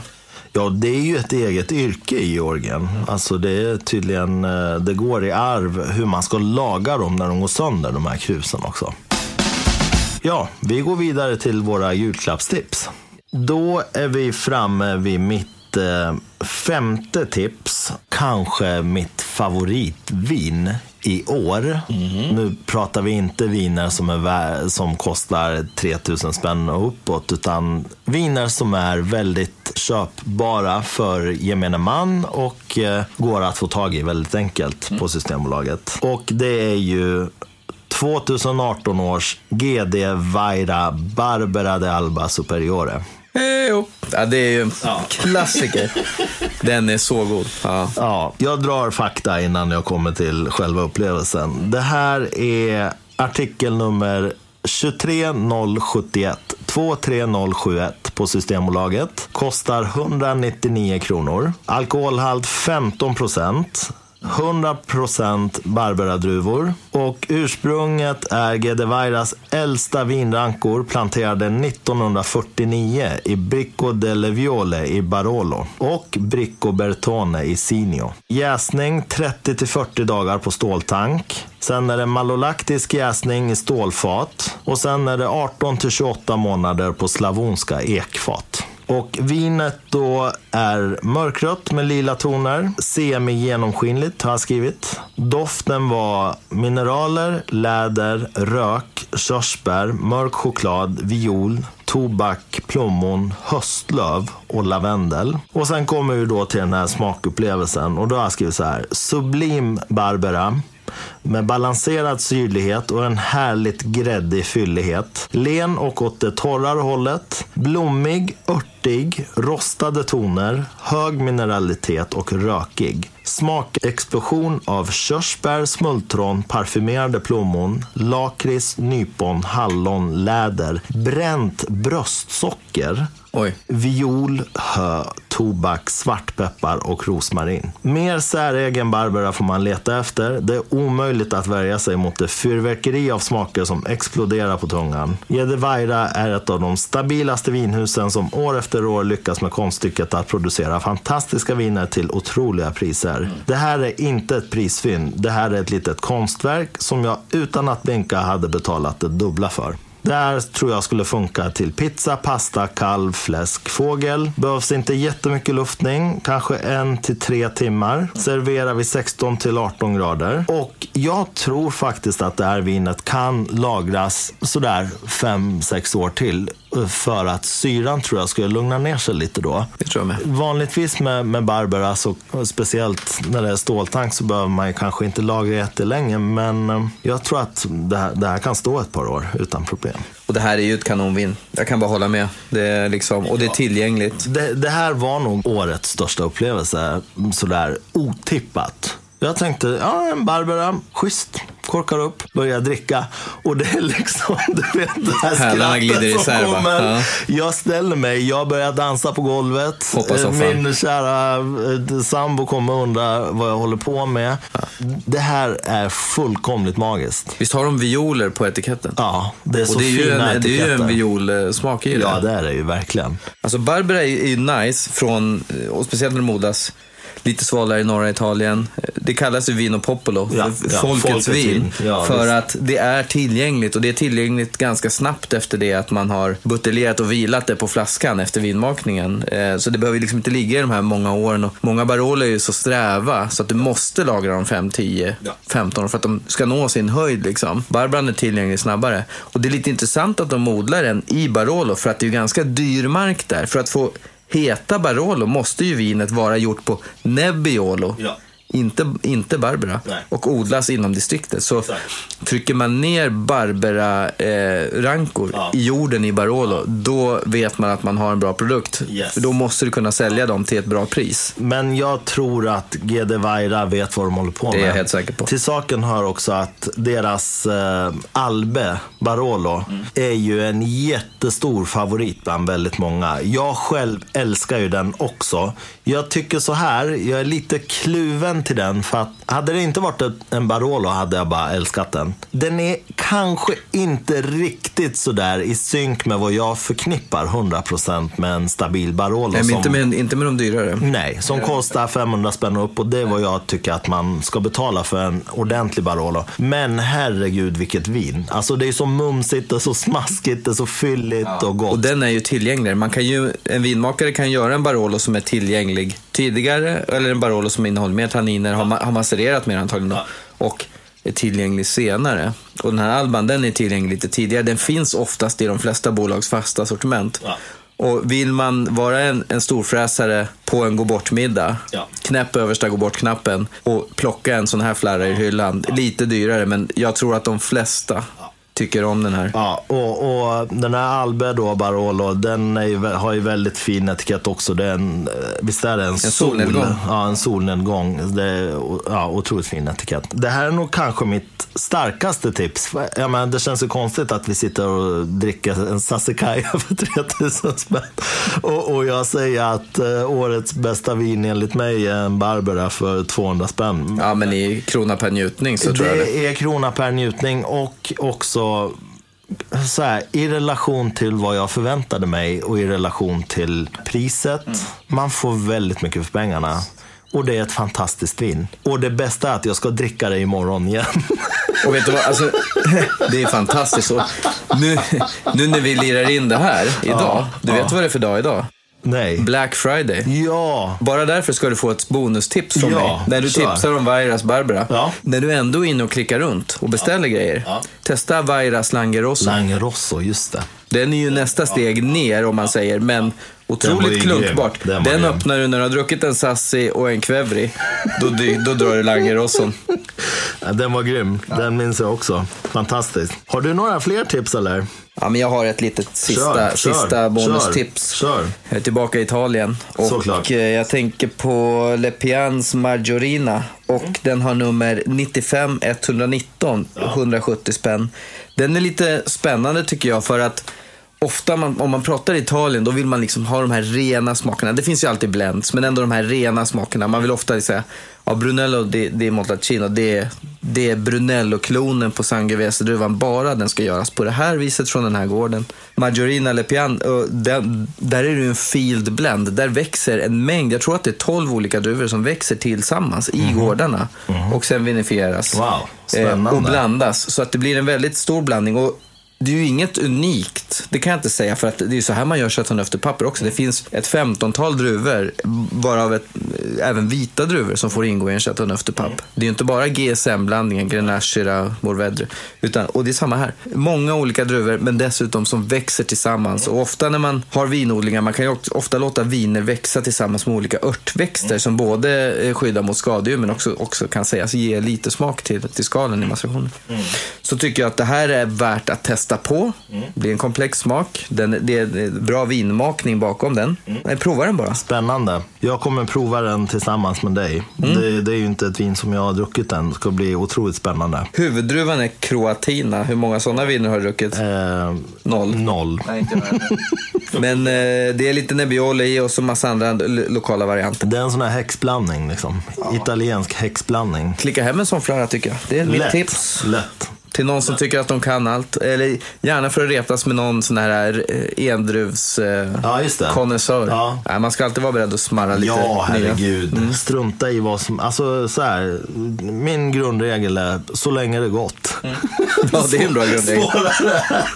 Men då är vi tillbaka i våran teori om första, andra, tredje flaskan. Ja, just det. Jag tänker så här, första vinet. Sassi, eh, tre loppor, går ner i split, skrika rätt ut. Andra vinet, ja men då vill man ju fortfarande ha något som är lite komplext och sticker ut lite grann. Så man ändå kan eh, hoppa lite soffa. Tredje vinet, då vill man ju bara ha något som man tycker är smarrigt. Och du vet vad jag alltid säger om tredje vinet? Att du inte kommer ihåg det.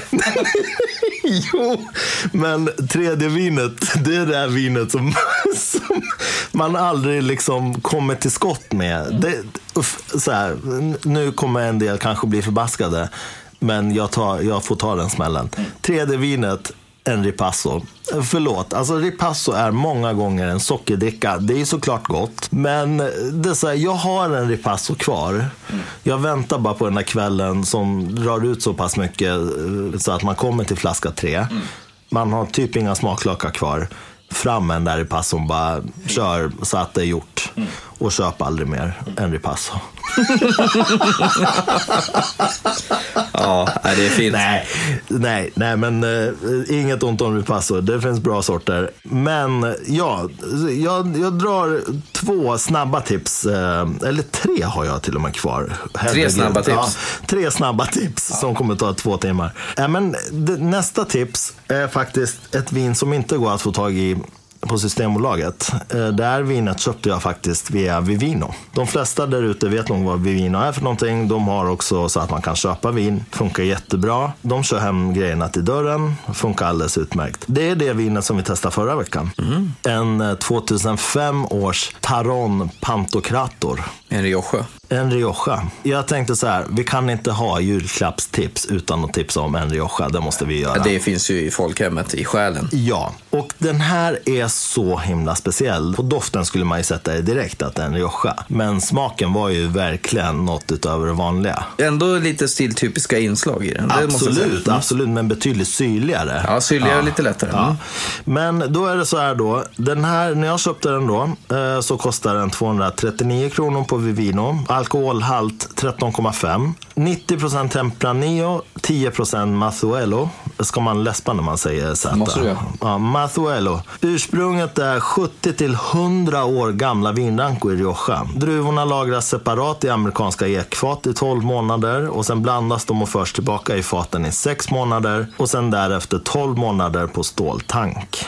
Mörkröd med lila toner, semität plus. Ek, mörka körsbär, vanilj, russin, läder, plommon, björnbär, timjan, dill, lakrits, vitpeppar och diskreta mineraler på näsan. Smaken var fyllig, torr, syrlig med sammetslena tanniner. Väldigt njutbar Rioja med fantastisk fräschör och spänst från en fenomenal årgång. Det är 2005 då. Luftade den länge, 6 till 8 timmar. Det här var inte det här vanliga sönderekade Rioja-köret som man lätt kan få då på Systembolaget. Utan det var sammetslena tanniner. I smaken var det ek, mörka körsbär, unga plommon, rabarber, naturell yoghurt och omogna jordgubbar. Vem ger du den här julklappen till? Är det fru Storch eller vem får den här? Rioja ska man ge till folk som älskar Rioja. De är nog oftast lite äldre, föreställer jag mig. Hur gamla är vi när du säger lite äldre? snackar vi riskgrupp nu eller vad snackar vi? Jag vet inte. Jag inbillar mig att yngre människor, alltså säg 20 till 30, inte är superförälskade i Rioja. Alltså är man van med att dricka drinkar och dricka eh, lättare viner, då tror jag att det här kan bli en surprise. Det här är ju Ja. ett vin skulle jag säga som kräver sina tapas nästan. Ja, ja för att komma. så är det. Så är det. Det har jag faktiskt skrivit. Den är väldigt ung och fräsch nu, men den skulle kunna lagras minst 10 år till. Många kommer säga att den är sträv. Det är den inte. Lufta bara. Det här kräver luft. Jag luftade i åtta timmar. Kunde ha luftat i 12 utan problem. Frukten kommer fram lite grann. Ja, absolut. Och jättesnygg etikett. Med, Det var det? Ja, med den här handen på. Passa till grill, tapas har jag också skrivit. Nöt, lamm, fågel, kalv. Servera 15 till 18 grader. Och drick nu fram till 2035. Det var den. Fint tips. Ja, en Rioja måste man få in. Och apropå saker som man måste få in i julklappstips. Svenskarnas eh, lilla eh, nallebjörn, Amarone. Inget julklappstips utan en Amarone. Eh, vi älskar Amarone i Sverige. Jag älskar Amarone. Jag är inte jätteannorlunda från alla andra. Den här Amaronen var super, super, super god. Och med tanke på att det är en 2015 års Amarone så var jag helt chockad över att den var så färdig. Men jag hade läst att den här ska man dricka ganska snart. Man ska inte vänta de här 20 åren som man oftast bör vänta med Amarone. Utan den här är väldigt tillgänglig just nu. Och det är Amarone della Valpolicella Classico eh, från Senato. Systembolaget artikelnummer 3245 kostar 399 kronor. Alkoholhalt 16,5 procent, vilket man inte alls märkte av. En riktig knogmacka rätt in i plytet. Men ändå. Precis så, Ja, men skönt var det. den kommer smygande. Ja. 80% Corvina, 10% Rondinella, 5% Croatina och 5% Ursprung 30 år gamla vinrankor på 250-300 meter höjd i Valpolicella. Duvorna skördas i oktober, jäsning 25 dagar på ståltank, 30 månader på franska ekfat, därefter 12 månader på flaska. Det här var fantastiskt gott. Alltså det är ju såklart, det är en Amarone, det är ek, choklad, vanilj, tobak, läder, mogna körsbär, russin, plommon, rom, fikon. Men det som var var att den var så fräsch och så pigg. Utan den här, liksom, du vet vissa Amarone kan ha den här eldigheten som är så kvalmig. Det är inte skönt. Man känner liksom, man får nästan inte luft. Det blir för mycket. Det är för alkoholigt på ett dåligt sätt. Så här var det inte med den här. Och trots att det är 16,5 procent då. Det är väldigt mycket alkohol. Väldigt fylligt, medelsött, sammetslent, väldigt väl avvägt syra. Det är svårt att inte falla pladask för det här har jag skrivit. Inlagda körsbär, syrliga plommon inlindade i en filt av tryffel, fysalis, russin, mörk choklad, vanilj, mogen kiwi, lakrits, körsbärstomat och igen naturell yoghurt. Lång eftersmak, perfekt tannin och alkoholstruktur. Överdriv luftningen. Samma här. Jag luftade i åtta timmar. Det är ju det priset man får betala om man öppnar en Amarone så här tidigt. Men samtidigt är den här väldigt tillgänglig just nu. Jag tänker mig julafton, alla julklappar har delats ut, kidsen leker och, och så har man dukat upp Monopolet. Åh. Eller spelkväll i, i fjällstugan när man, mellan åken liksom, eh, på kvällarna när man bara ska sitta ner, dricka något, go, en god sällskapsdryck, Ja. snacka lite crap och bara lira lite spel och bara mysa framför brasan. 100 procent. Vill man laga mat till, grill, pasta, tapas, nöt, lamm, fågel, kalv, ossobuco, Ja. ravioli, grillade revbensspjäll. Ni vet, det kommer bli liksom...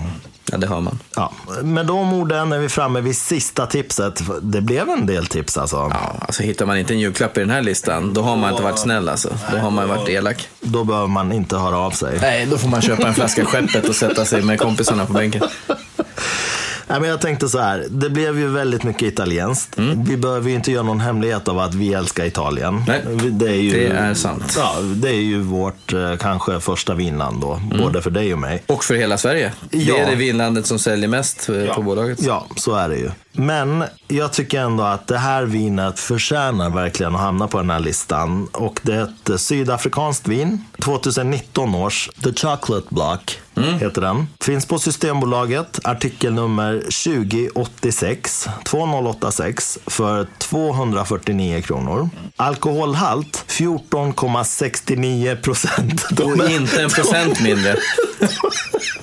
Alltså jag, man måste ju älska de här Det här, om någon, har någon avrundat det liksom amerikanska måttsystemet? Det sjuka var att när jag kollade upp de tidigare årgångarna så, så var det också ojämna siffror, men det var andra siffror. Alltså det kunde vara typ så här 14,73. Jesus. Ja. Men eh, det är kul att folk är noggranna. Det är eh, hatten av. Det här är också en spännande druvblandning. 71 procent eh, Shiraz-druvor, Syrah då. 11 procent Grenache. 9 procent Cinsault. 8 procent Cabernet Sauvignon. 1 procent Viognier. Det är en, en grön druva. Ursprunget är Western Cape Swartland. Svartland. Svart- Svartland. Svartland. Det är ja. ju Sydafrika, det är ju gamla holländska Ja, boertrakter. det är bara ringa och skälla på, på mitt uttal. Det är som det är. Eh, det Om man har någon boernationalist där ute. Ja, ja. Ring eh, Hanif. Ja, ring mig och själv. Eh, det är helt okej. Lagring. Eh, Syrah och Cinsault på, gran, eh, på gamla franska foudre ekfat. Det är sådana här 2500 liters. Och barriker. Grenachen på gamla 600 liters demi som man använder mycket i rån. Cabernet Sauvignon på nya franska ekfat och barriker. Och all lagring mellan 13 till 16 månader. Och för 2019 års upplaga så valdes 2414 barriker. Det är väldigt liksom, noggrant med siffrorna. Man märker att det här är petiga, petiga gubbor, gummor och gubbar. Gubbtanter. Ja. Färgen var körsbärsröd, semität. På näsan ek, läder, simhall. Det älskar vi ju när det eh, stinker klor. Eh, Färsk tobak, kaffe, choklad, hallon, jordgubbe, plommon, björnbär, läder, jord, körsbär, lakrits. Och smaken var, ja, surprise, surprise då när vinet heter The, the Chocolate Block. Choklad, ek, kakao, plommon, moreller, grapefrukt, kaffe, vanilj, svarta vinbär, viol, lakrits, svarta oliver. Fylligt, medeltorrt, medelsyrligt, relativt strävt med lång eftersmak av rökig espresso. Mycket välbalanserat med sköna pulviga tanniner och underbar fruktighet. Gediget hantverk. Det här kan man också faktiskt, tror jag, äta till något som är lite kryddstarkare. Det känns så. Ja, kryddstarkare om vi ska Ja, svära i ja, ja. Alltså, ja. Inte en eh, Vindaloo eller något sånt där. Som Ja, man, då ska man nog dricka yoghurt bara. Ja, ja, eller mjölk typ. Men något som är lite kryddstarkare. Nöt, fläsk, vilt, lagrad ost och skaldjur. Tror jag. För att jag tror att jag nämligen själv, när jag drack det här, åt lite räkor och det var fruktansvärt gott. Men alltså man ska ju inte, man ska inte stirra sig blind på att Fisk och skaldjur ska ätas med, nej, och med traditioner Nej. och sen så Nej. finns, om man ska gå ännu djupare, så, ja men havskräftor, då ska du ha en viss typ av, av vitt vin och räkor en annan typ av vitt vin. Du ska tänka på fettman och smörigheten i de olika, i chardonnay jämfört med riesling som är mer mineralt. Alltså, eh, käka det och drick det som du tycker är gott. Men Viognier är lite spännande för att den gröna druvan är ju i sig, om man, så här, viner på ren Viognier blir, får ju ofta en sån här liten pigelinsmak och en lite fetare smak. Eh, supergoda. Finns, finns en del rån eh, viner på det temat. Och eh, så tillsätter man det till rött vin, då blir det ju lite rundare och lite sötare. Det är ruskigt gott alltså. Ja, det här var mycket, mycket gott vin. Ehm, och jag vet att det är rätt populärt. Det är många som har tipsat om det. Och jag kunde inte heller låta bli riktigt. Eh, Luftar det är två till fem timmar. Det går att dricka nästan direkt ur flaskan om man vill. Men jag tror att det tjänar på att stå ett par timmar. Serverar vi 15 till 18 grader. Jag tror att man kan dricka det här vinet nu och fram till alltså 2030, 2032. Men du, avslutningsvis, vad säger vi nu då? Nu, nu har vi ju sörplat lite på, på den här Sassikajan då. Va, vad, händer, vad har hänt och vad händer? Jag tycker det dyker upp en mer, du säger simhall, jag brukar säga klor. Den här lite mera ja, artificiella men ändå tunga doften. Eh, Vissa kanske skulle säga att det är animaliskt, att det är Ja. köttigt. Det, det är lite den som, som ligger över och den eh, funky, den finns ju i äldre viner. Ja. Kalk. Och sen tycker jag att det har blivit en mer tobaks... eh, Ja. Cigarrlåda. Ja, lite mer cigarrlåda. Och i eftersmaken nu som jag tycker ligger kvar i munnen väldigt länge för det är en fin jäkla struktur på det här. Det är en ryggrad som heter duga. Då är det ändå att det är ju cassis, mandel, paprika mot en riktigt skön syrlighet. Så det här, det här är ju, det är ju värt sina pengar om man får tag i en sån här flära och, och ge sig själv den här julklappen. För den här stod högt upp på min tomtelista. Ja, 100 procent. Det, det var väl egentligen min avslutande fråga också. Är det värt de här pengarna, tycker du? Ja du, vad ska man lägga pengar på? Det är ju en tokdum fråga för att svaret på oss är ju givetvis ja eftersom vi sitter här och dricker det här. Men allting handlar ju om prioriteringar. Liksom. Det är ju bara så enkelt. Har man ekonomiska möjligheter, tycker man att det är värt, då är det värt. Det är punkt slut. Det finns ingen som kan säga huruvida det är rätt eller fel. Ibland dricker man ju viner som är dyra och man tänker, alltså det här vinet borde kosta 50 spänn och säljas på tetrapack så känner man inte direkt nu. Det här vinet är värt de här pengarna om man uppskattar den här typen av viner. Jag skulle säga så här. Vad är det viktigaste kompet till, till ett gott vin? Är det liksom, är det om det är nöt, lamm eller fågel? Nej, jag säger det, det viktigaste det är att man, att man har bra sällskap. Ja, Så man kan snacka. För det, det kan vara värt ett par tusen i felköp och få snacka om vad det var Ja. som var fel. ja det, tack och tack detsamma. För att, alltså så här, vin för mig, det är ju som, det är som att resa. Det är inte bara en resa i glaset, att man förflyttas i tid och rum till Italien eller till Frankrike eller till Argentina eller vad man nu är. Det är ju också en resa som sker rent smakmässigt. Och har man ingen att, dryfta det här med och bolla de här tankarna med, då de studsar bara runt i ens eget huvud. Det är lite som alla idéer. Man måste ha ett bollplank som hjälper en vidare, som puttar en framåt, som eh, tänder någon ny gnista med en ny tanke som du själv eh, hakar i sen.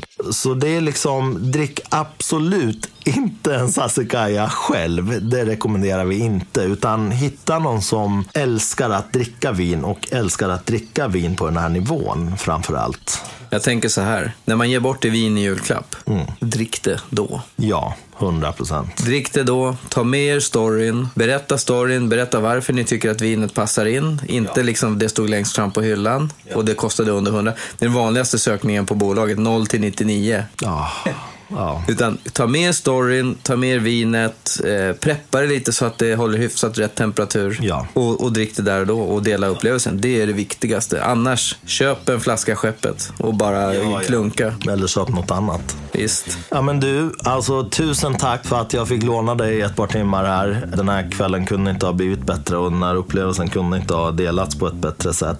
Tusen tack för att du tog dig tid och kom med alla tips. Eh, otroligt värdefullt. Jag är så glad att du är poddens första gäst eftersom vi dagligen pratar om det här ämnet och håller på som vi gör. Därmed så, så är det väl dags att vi stänger av och fortsätter sörpla utan Hämningar.